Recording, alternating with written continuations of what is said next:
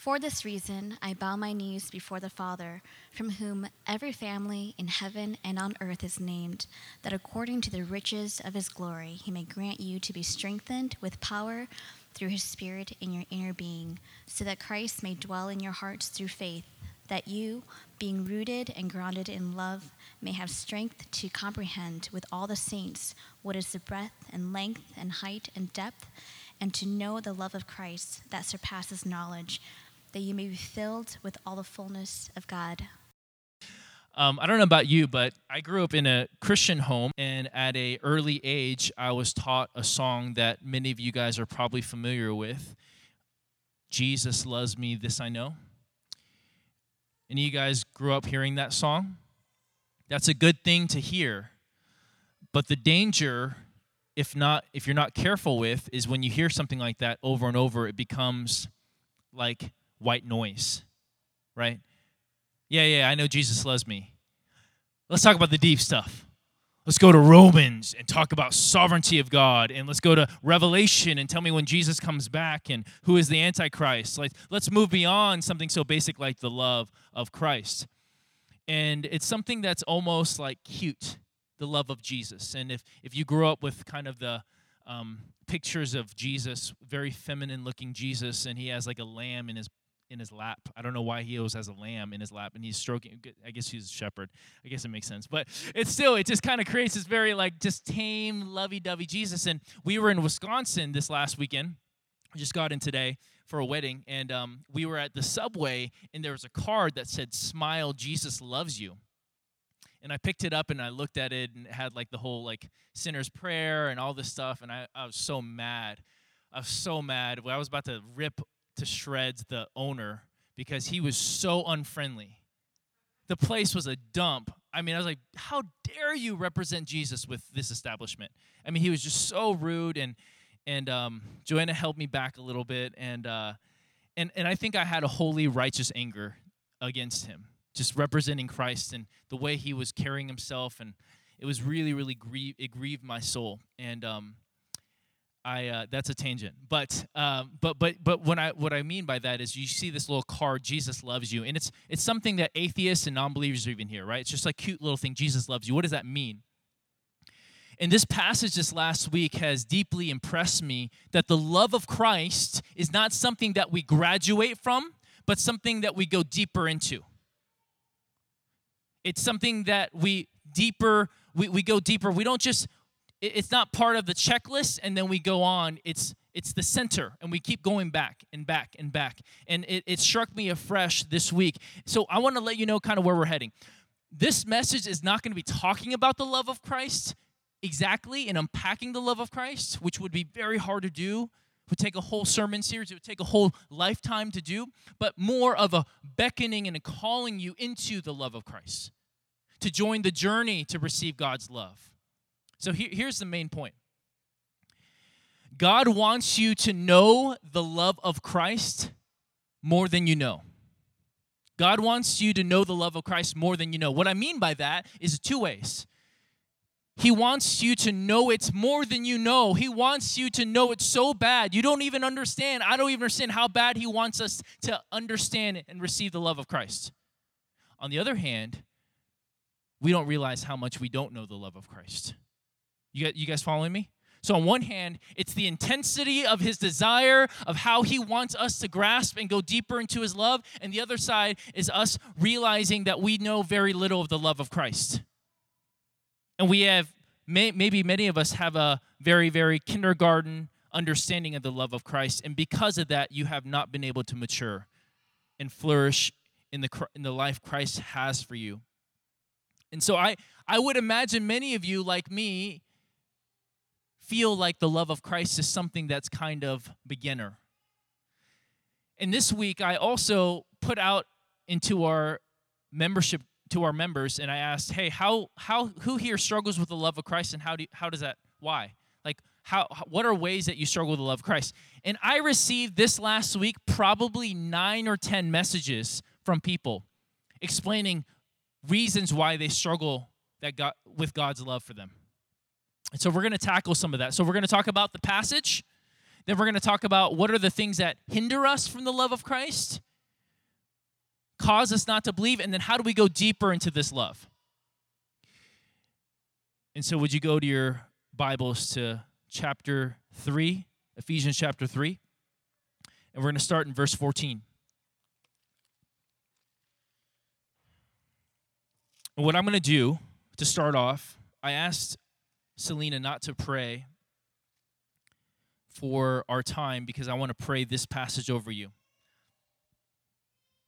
So I just I, ask that you just receive this and pray with me. For this reason, I bow my knees. I pray to the Father, from whom every family in heaven and on earth is named, that according to the riches of his glory, he would grant to all of us here, grant to me strength, power to comprehend, to receive the love of Christ that, that He would strengthen our spirit in our inner being. That, that, we are, that we would be further rooted and grounded in His love. That we would have strength with all the saints to comprehend the height, the depth, the width, the length of the love of Christ that surpasses all comprehension, all understanding. And that we would be all filled with the fullness of God. In Jesus' name, amen. So that's my my prayer for you. That's Paul's prayer for the church of Ephesus, and that's God's desire. And so just remember if Paul is praying it and it's in Holy Scripture, it means that God wants this for you. He wants this for you. He wants it for me. Verse 14 starts off with this line, for this reason. And if you're a careful reader, we're going to ask ourselves naturally, what, what's the reason? For what reason? What is he referring to? And if you remember from Ross's sermon, Paul goes on this really long tangent from verse 2 in chapter 3 to verse 13. He's about to start doing talking and then he just goes on this whole whole little side aside. And Paul does that a few times in Ephesians, and it's a beautiful thing. He's, his heart is bursting full of joy and wants to share about these different things. So if you think about this tangent he went, then really he's referring to chapter 1 and 2. Do you guys remember what happened in chapter 1 and 2? He's unpacking the mercy of God towards us. That he the Father predestined us. Jesus redeemed us by his blood and the Spirit has sealed us. And God has graciously brought us from death to life, and He has adopted us to be His sons and daughters, and He delights in us. It's just this beautiful picture that we have been saved by grace through faith. And so, in light of chapter one and chapter two, he's now going to break it down. And, and I forgot to say, in the very end of chapter two, he even talks about from uh, Travis Travis's sermon that Jesus is tearing down the walls that separate. He, G, through Jesus, God has tore down the walls that separate us vertically from Him and horizontally with each other. And so Jew and Gentile are now united into one new race, a third race. And all the, the boundaries that keep us can now be ripped to shreds because of Christ. And so, because of all of this grace, all this mercy, he now wants to pray in response to that.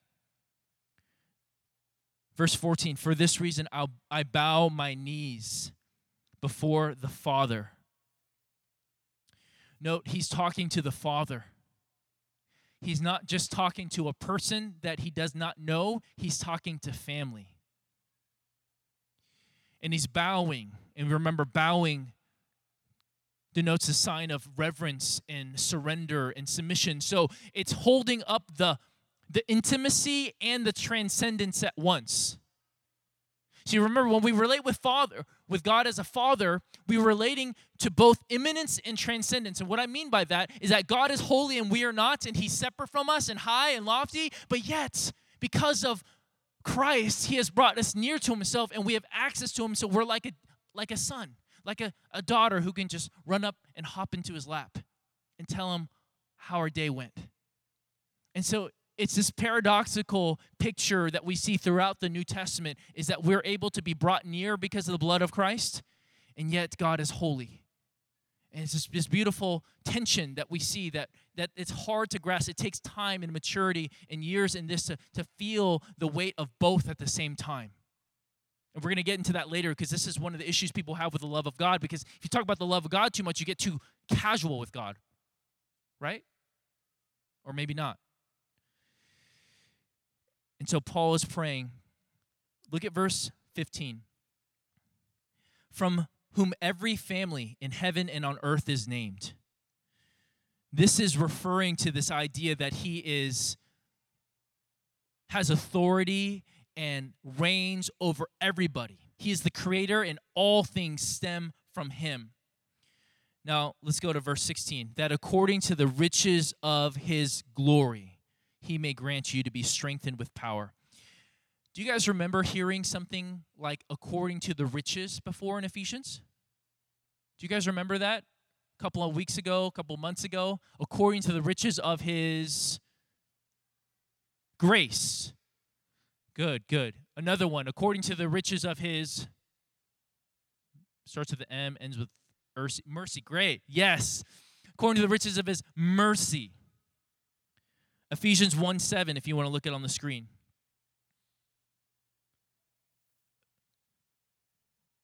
Thank you, Joel, for serving us, brother, by doing sound and slides. You were a servant. Love you, brother. But can you get one seven up there? You did. Thank you. you guys like that? All right. In him we have redemption through his blood, the forgiveness of his trespasses, according to the riches of his grace. And then Ephesians chapter 2, verse 4. Because God, who's rich in mercy, uh, mercy you guys remember I talked about that? You know, some people are rich in money, God is rich in mercy. And because He has so much of it, He can give it to us. Because He's so full of grace, He can dis, uh, bestow it upon us. So, what does it mean that He's rich in glory? If you were to study throughout the Bible this idea of glory, glory, I think what you can say, it's the sum total of all of his attributes. It's a sum total of all his mercy, all of his kindness, all of his grace, all of his power. And if you want to sum up all of God, it's out of His glory. He's rich in this glory that has everything else. And when we mean by rich, we don't mean like He has a certain amount, like He has like a thousand of glory, whatever that means. But then if He spends it, then He's out. It's a never ending well of riches. He's like the Federal Reserve. He can just keep printing, except it's not bad for the economy. He can just keep giving and giving and giving and giving. And out of the riches of his glory, he grants to us. Paul is asking him, because you are rich, because you're my dad, because you have sovereignty and you reign over every name, would you grant to me strength, power through your spirit? Something we're going to see a lot throughout this passage, as we've already seen Ephesians, is the beauty of the Trinity working together. Right? Remember, I talked about in chapter one, the Father adopts us. He predestines us in, for adoption. The Son redeems us. The Spirit seals us. And in the same way, in here, Paul is praying to the Father, and usually throughout the whole New Testament, you almost see all petitions to the Father. It's interesting to know. We're praying to the Father, but we're praying through what? That God would use what? His Spirit not just, Father, would you do this? But Father, would you use the Spirit? Would you do this through the Spirit? And so, this beautiful picture of Trinity that God the Father works with the Son and works with the Spirit, and they work in harmony. And although they're all equal, and but they all play different roles and they complement each other and they work together to accomplish our salvation, to accomplish our sanctification, to accomplish all that they are doing on this earth together. And this passage has struck me how much we need the Holy Spirit. This whole book. Do you remember a couple weeks ago when I ch- preached on chapter one about the prayer? We're begging for an ability to see God for all who He is and to see all who we are in Christ. And it's only by the Spirit. And again, Paul is praying that God would use the Spirit to help him be strengthened in his inner being. And what struck me about this idea of being strengthened in the inner being is how much our culture and how much I care about strengthening strengthening my outer being. I mean, I know I know you can't tell by looking at me, but I care. I care. I just can't do much about it because my genes, right? And our culture puts so much money on outward strengthening, whether it's our beauty or our biceps or something. How little do we care about the inner being, the inner man? And so Paul is begging that God would grant him strength by the Holy Spirit in the inner being to strengthen this. For what reason? Why? Why would you want to be strengthened in your inner being? Just to be strong? Hey, I'm strong. Did you know that? I'm strong for a reason. This passage actually gives three reasons. And if you were to read it carefully, you're going to see three simultaneously, simultane- uh, three consecutive that's. That's. I pray that. I pray that. I pray that. And different translations, make it different, more clear or less clear, but they are, it's all there if you read it in the original language. And it's very clear there. So, first, that. That Christ may dwell in your hearts through faith. Verse 17, if you, if you missed me. So that Christ may dwell in your hearts through faith. Why is he praying for that? Is he subtly like a, a Midwestern, like a Minnesotan, just like jabbing them and saying, you know, like praying for someone, like, hey, would you pray for me? And I'm like, oh, Lord, I just pray that you'd save my brother. And you're like, what? Right? Is he subtly jabbing at them and all condemning them and saying, oh, God, may they, you know, oh, just if Ross could just only see your glory and be and know you and re- repent from his sins, and Ross like, what, what's going on here, right? Is, is Paul subtly jabbing at them and, and shunning them all? I don't think that's what he's doing. See, because earlier we know that they're sealed by the Holy Spirit according to chapter 1. Right? So we want to be good Bible readers. We don't want to take this verse and run with it like crazy. Oh, okay. So he wants Christ to dwell. This word dwell is interesting. It's not just like visit, it's make your home. Paul is praying that the Jesus, the Spirit of Jesus, would make his home in us, occupy us, reign in us, fill us. So it's it's less about salvation like the Holy Spirit is now in the Ephesians, but he's saying, "Hey, the Holy Spirit is in you. You have been sealed. I want the Spirit of Jesus to absolutely commandeer every part of your heart to control every part of who you are. That there will be no rooms in your house if your house was a if your heart was a house. There'll be no houses no rooms in your house that you say you know what? This room? Not this room. That room you can't go in. That's just for me jesus but these rooms i don't really care about those you can go in there all day you want but everything in me is open to you christ fill in me fill me fill my work fill my bed, feel my checkbook, fill every aspect of my life, my Netflix history, my browsing history, what I do when no one is looking. Every part of me is yours, my past, my future. Paul is praying for that kind of absolute making of home, that Christ would set up shop more fully. And he says that you being rooted and grounded in love. This is interesting because rooted refers to more like roots, like a plant, and grounded, another word you could have used right here, is founded. founded.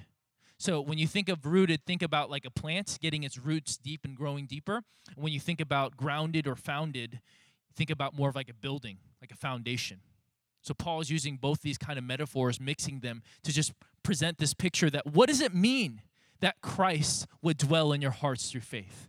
Well, it means that you would be further rooted in his love. That the roots wouldn't just start, but they would go deeper and deeper into his love. And that you would be founded on that love.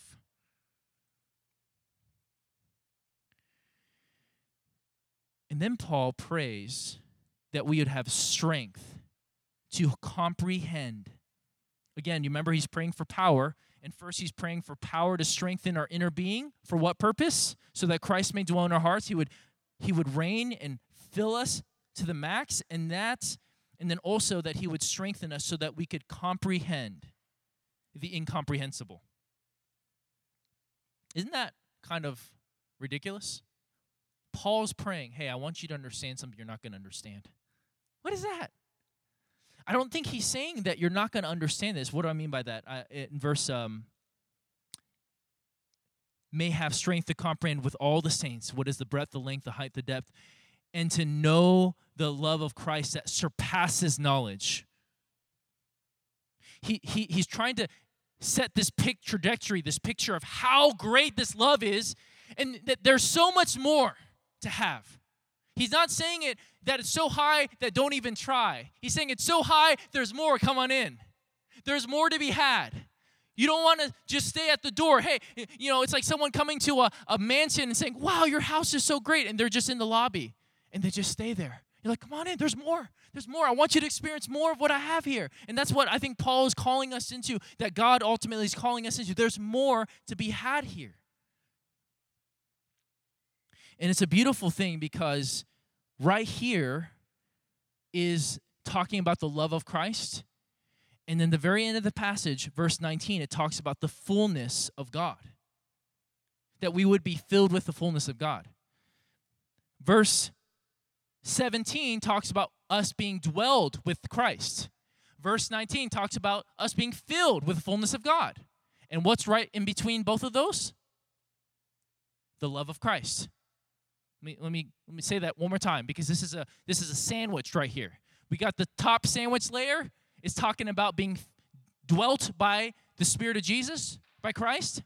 Then comes the meat and cheese, the love of Christ, and then the bottom piece of bread, the fullness of God. And I'm going to tell you why that's significant in a minute.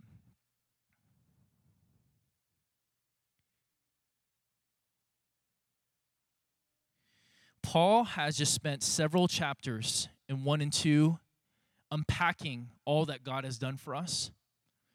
And the reason why I highlighted verse 14 about talking about for this reason and trying to connect it to the context, I'm not just saying that because it's like academic and smart or whatever. But what I'm trying to highlight is if you want to sum up what God has done in chapter 1 and 2, you sum it up with love.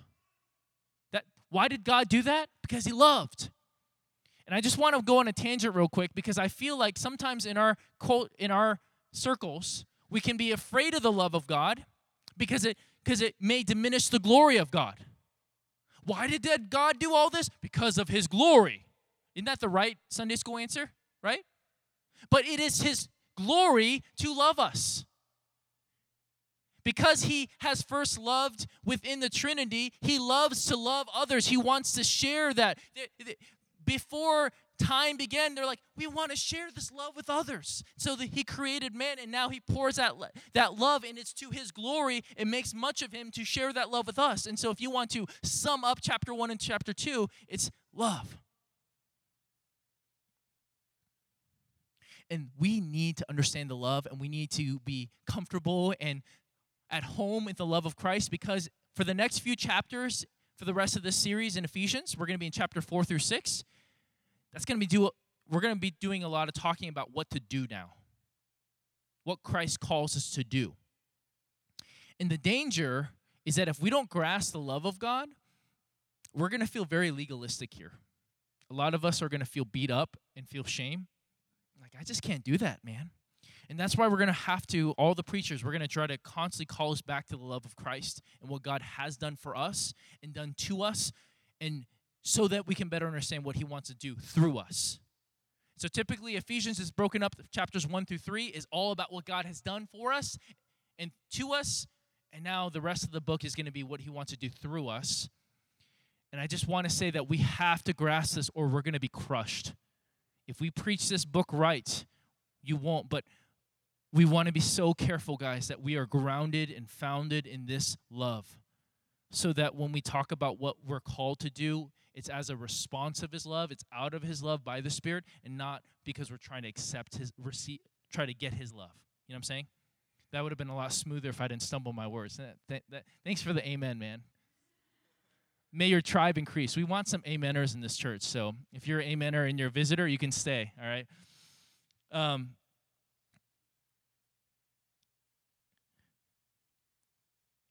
there's two ditches of love that I that I think are so common. It's hyper experientialism.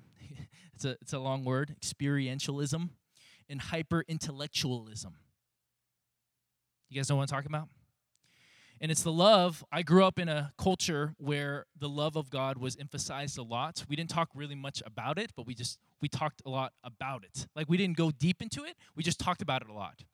And we'd say stuff like, "Oh, we want to feel the love of God," and we'd pray and we'd have worship. We'd like, "Oh God, would we all, you know, encounter your love and feel your love?" And but we didn't know what we are talking about. We just talked about love. Like this, just like it's almost like a floating gas. Like, "Oh, I'm, I'm feeling the love today," right? It's like this is emotional feeling.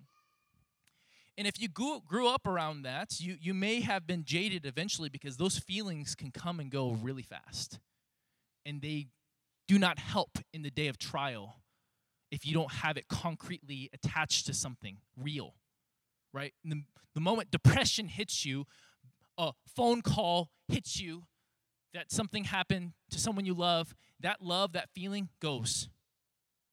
And we can have a real fear of grounding our whole community in just feelings. And maybe if you're visiting, you're like, oh, is this one of those churches? It's all about feeling.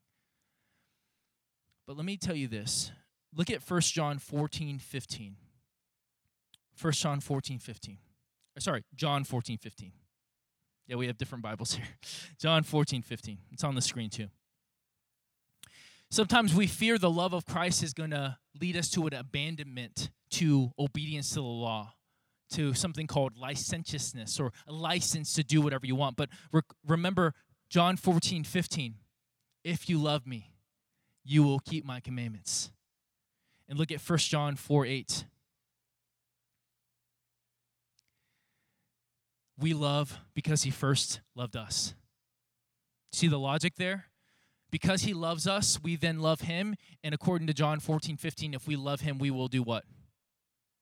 Keep his commands. So the love of God should not keep us from obeying the commandments of God, it should fuel us to go deeper into obedience and following Jesus.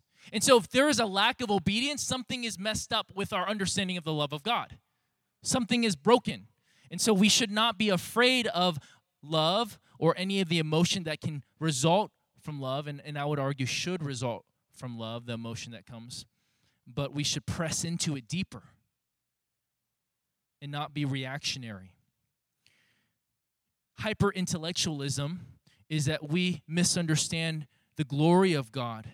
We, we, we are afraid that if we if we get away from thinking perfectly about the love of God that we are going to betray the text. And in doing that, sometimes we can destroy any encounter with the love of God.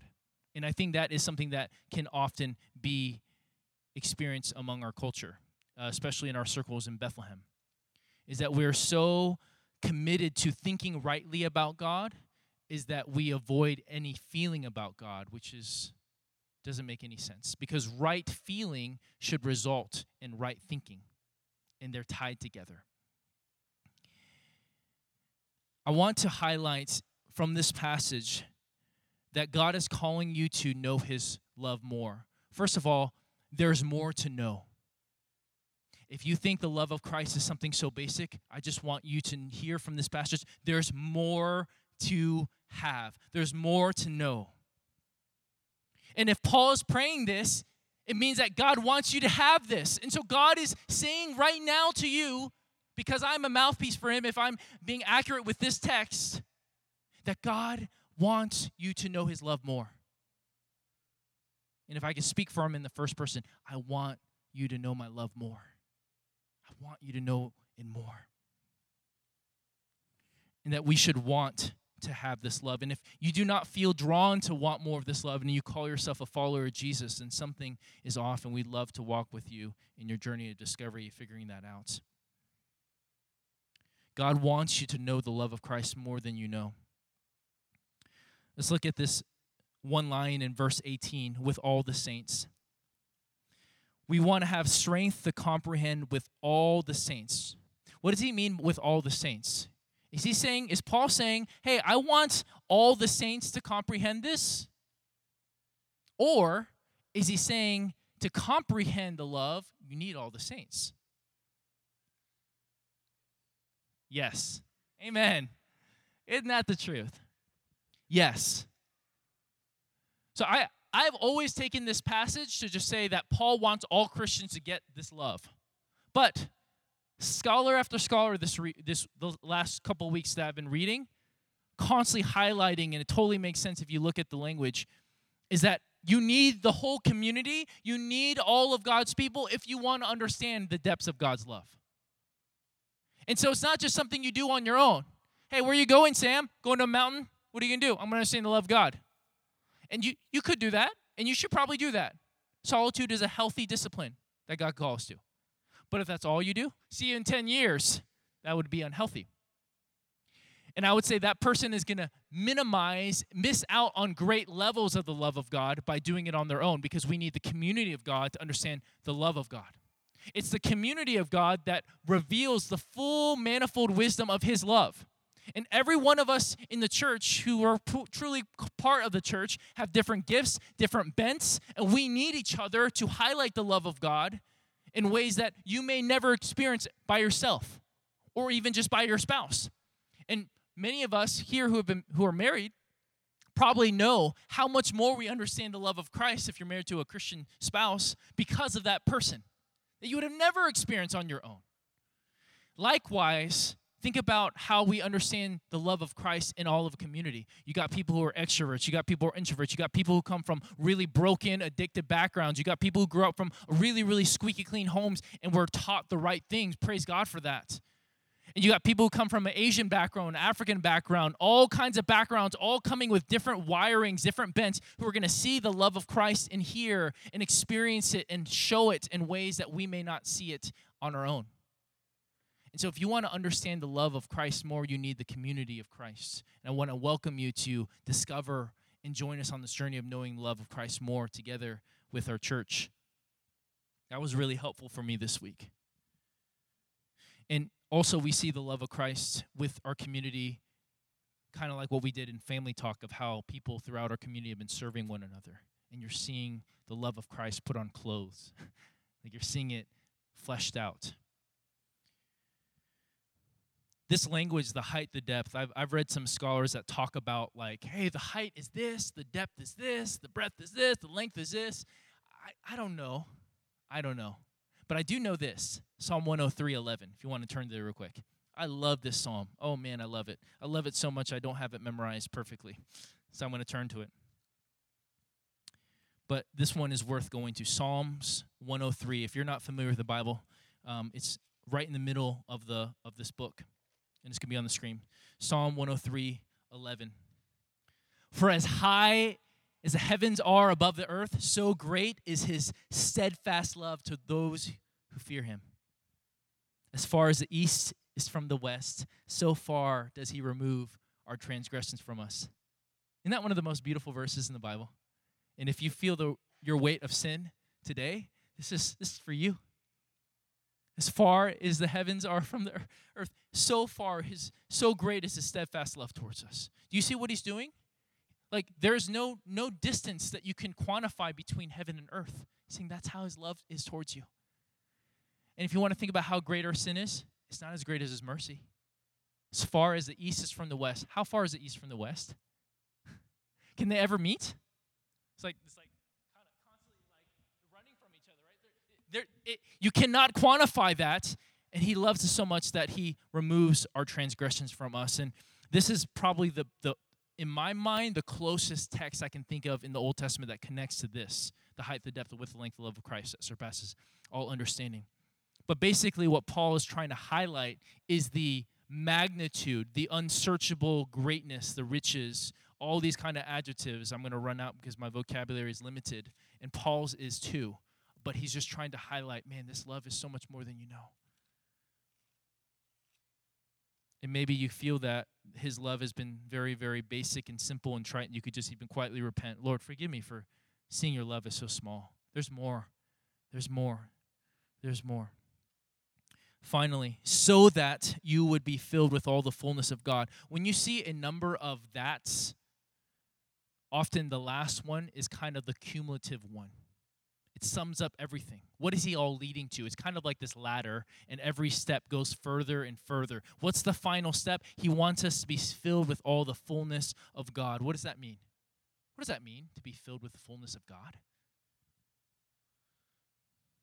I think this line has been one that I've heard enough times where it just kind of goes up, yeah, yeah, oh Lord, I be pray that I be prayed filled with the fullness of God. I don't even know what I'm praying.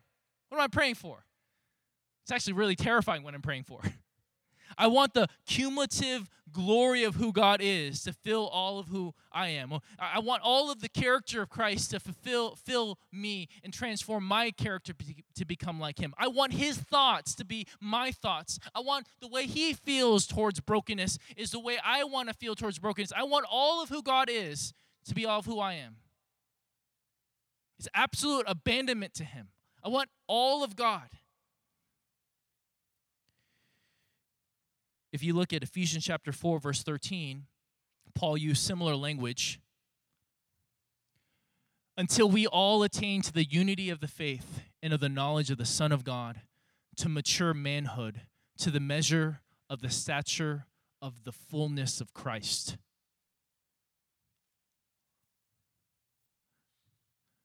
Maturity, Christ likeness, that's the fullness of God. And if you also look at Colossians 1, um, I'm just throwing this out there. Colossians 1 talks about all of the deity filled Christ bodily. The fullness of God, that same language in, in Greek is gonna is also the one in Ephesians and in Colossians chapter 1. So this idea that all of God filled all of Christ. And so in the same way, God incarnated as Christ, we want to be incarnate, we want to be filled, not incarnate. Please forgive me. We want to be filled with all the fullness that Christ had. And so this is just a cumulative call for everything of God. All that you are, God, I want that. I want that. And it's kind of like this. Later on in chapter 5, we're going to talk about being filled with the Spirit. And being filled and asking to be filled more sounds kind of silly, right? If you're filled, how can you be filled more, right? You got a glass of water, you fill it with water, and you're like, fill me more. And you're like, but dude, you're already filled, right? And so, healthy, helpful way to think about it is this. If you go out to the lake, like my family did a ton this last summer, and you take one of our sand toy buckets, we can fill that bucket up with water. Is it full? Oh, yeah, it is. But could you also take a giant bathtub, if you had the strength, and fill that up too? See, the bathtub is full, the bucket's full, both are full, but one is more full. Wayne Grudem, one theologian, talks about being filled like a balloon. You take a balloon, blow it a little bit, it's full. But can it be filled more? It could, right? Until it bursts, but that all illustrations fall apart, right? And so what we're what Paul is praying for in chapter 5 and praying for in chapter 3 is that you're filled with God, but there's greater capacity. And God wants to fill you with more. I, I, was wrestling, God, what's the main point in this passage? And one of the things that I thought it was going to be, uh, it's part of it, but just to say to you guys that God wants more for you. God has more for you of Himself. There's more. There's more. I, just, I, I thought that was just the word that came. There's more. There's more. There's more. Don't settle for little. Don't settle for crumbs. There's more. He wants to fill us. He wants to increase our capacity for more of Him, more of His thoughts, more of His heart. And it's interesting because in chapter 2, you remember it talked about this temple language? Chapter 2, verse 1, verse 22. There was this language about temple. When you think about temple and you think about filling, it makes sense. Right? Remember in the Old Testament, when the temple was dedicated, it was filled with the glory of God to where the priest couldn't even enter in.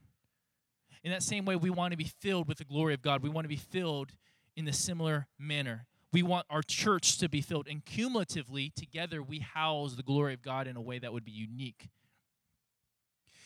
Now, I want to talk about the hindrances to the love of God. What, what, why is it so hard to understand the love of God? These are not in any particular order, but one, here's one. I think laziness. Laziness. I don't want to know the love of Christ because it t- takes time to think about the love of Christ. You know what I want? I want the Matrix, right? We've been talking about we talked about the Matrix the other day. Sadly, I got to talk about it again because I, I don't know any other time I, I, any other illustration that fits. But if you ever watch the movie The Matrix, if he wants to learn kung fu, he just sits in a chair, they put this thing in his head, and like in a second, he's like, I know kung fu, right? We want that, right? So, Lord, give me the love of Christ. I'm to pray one time and one time only. Now give it to me, right? Right, but to, to grow into the love of Christ takes community.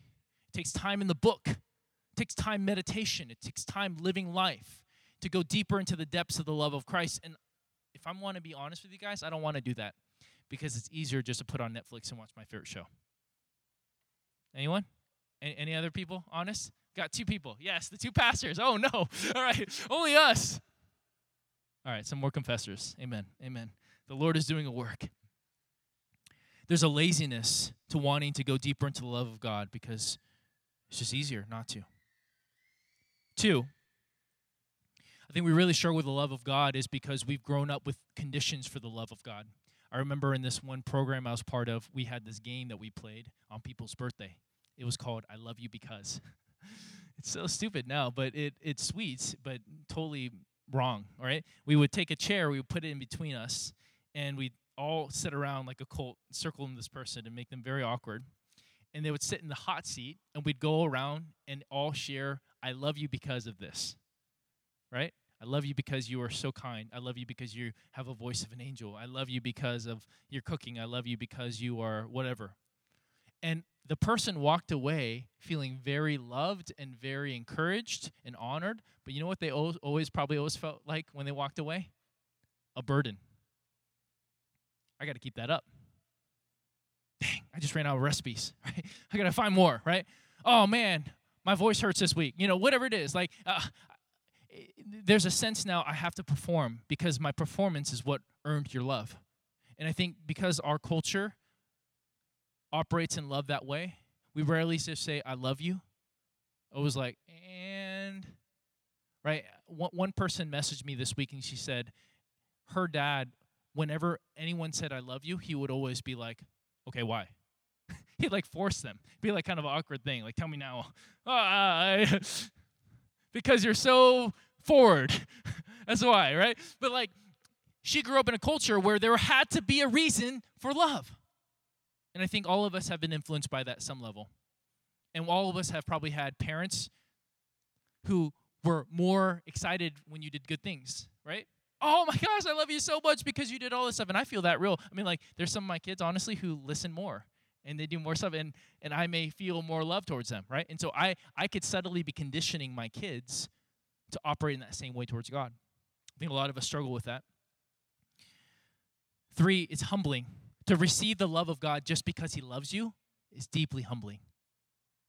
I love you because I've chosen to love you. If you look at Deuteronomy 7, that kind of mindset, I love you because I chose to love you, is very stripping because we want to say it's because of this or that. Another one is I struggle with the love of God because I don't feel the love of God. Anyone here struggle with, hey, I don't feel loved by God. And I think I remember for maybe close to a decade, I struggled with that deeply. I would go through crisis moments where I'd come back from a conference or come back from a really great service and I'd be like, man, I feel so loved. And all of a sudden, a couple days later, I like don't feel loved. And I'm like crisis mode. Like, oh God, where are you? Where art thou? Where art thou? Right? Where'd you go? Right?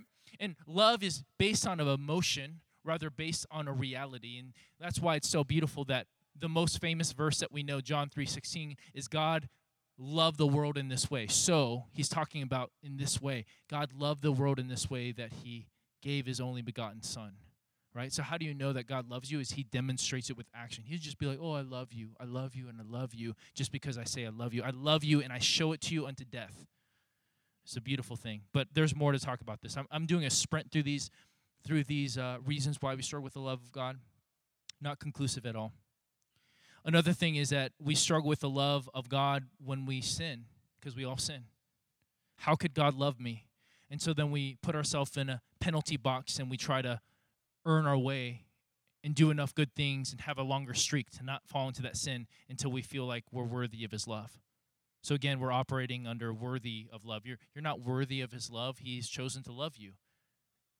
Not because you're good enough, but because he's chosen to love you.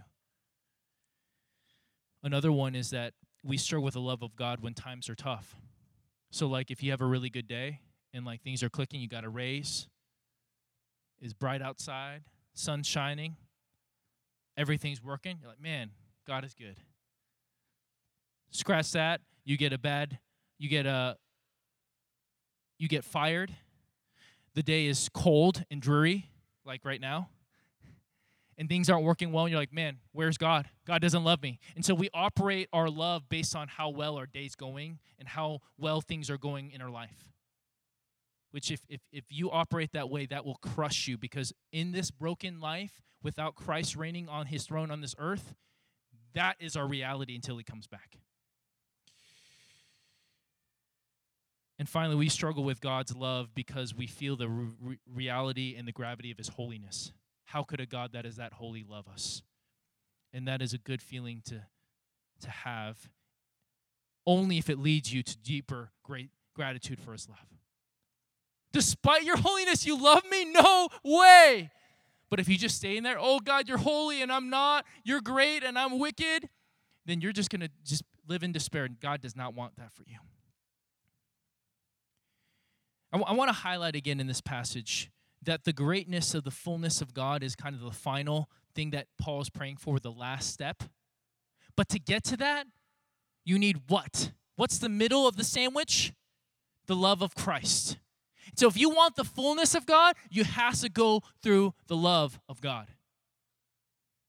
And I want to highlight that and just pound that by the grace of God into our hearts is because trying to grow in maturity and being all that God has for us as disciples and all of the Holy Spirit filling us, the love of God is not something that's just auxiliary. Like, oh yeah, yeah, that's that's that's like level A, and then you need B, C, C. It's it's central.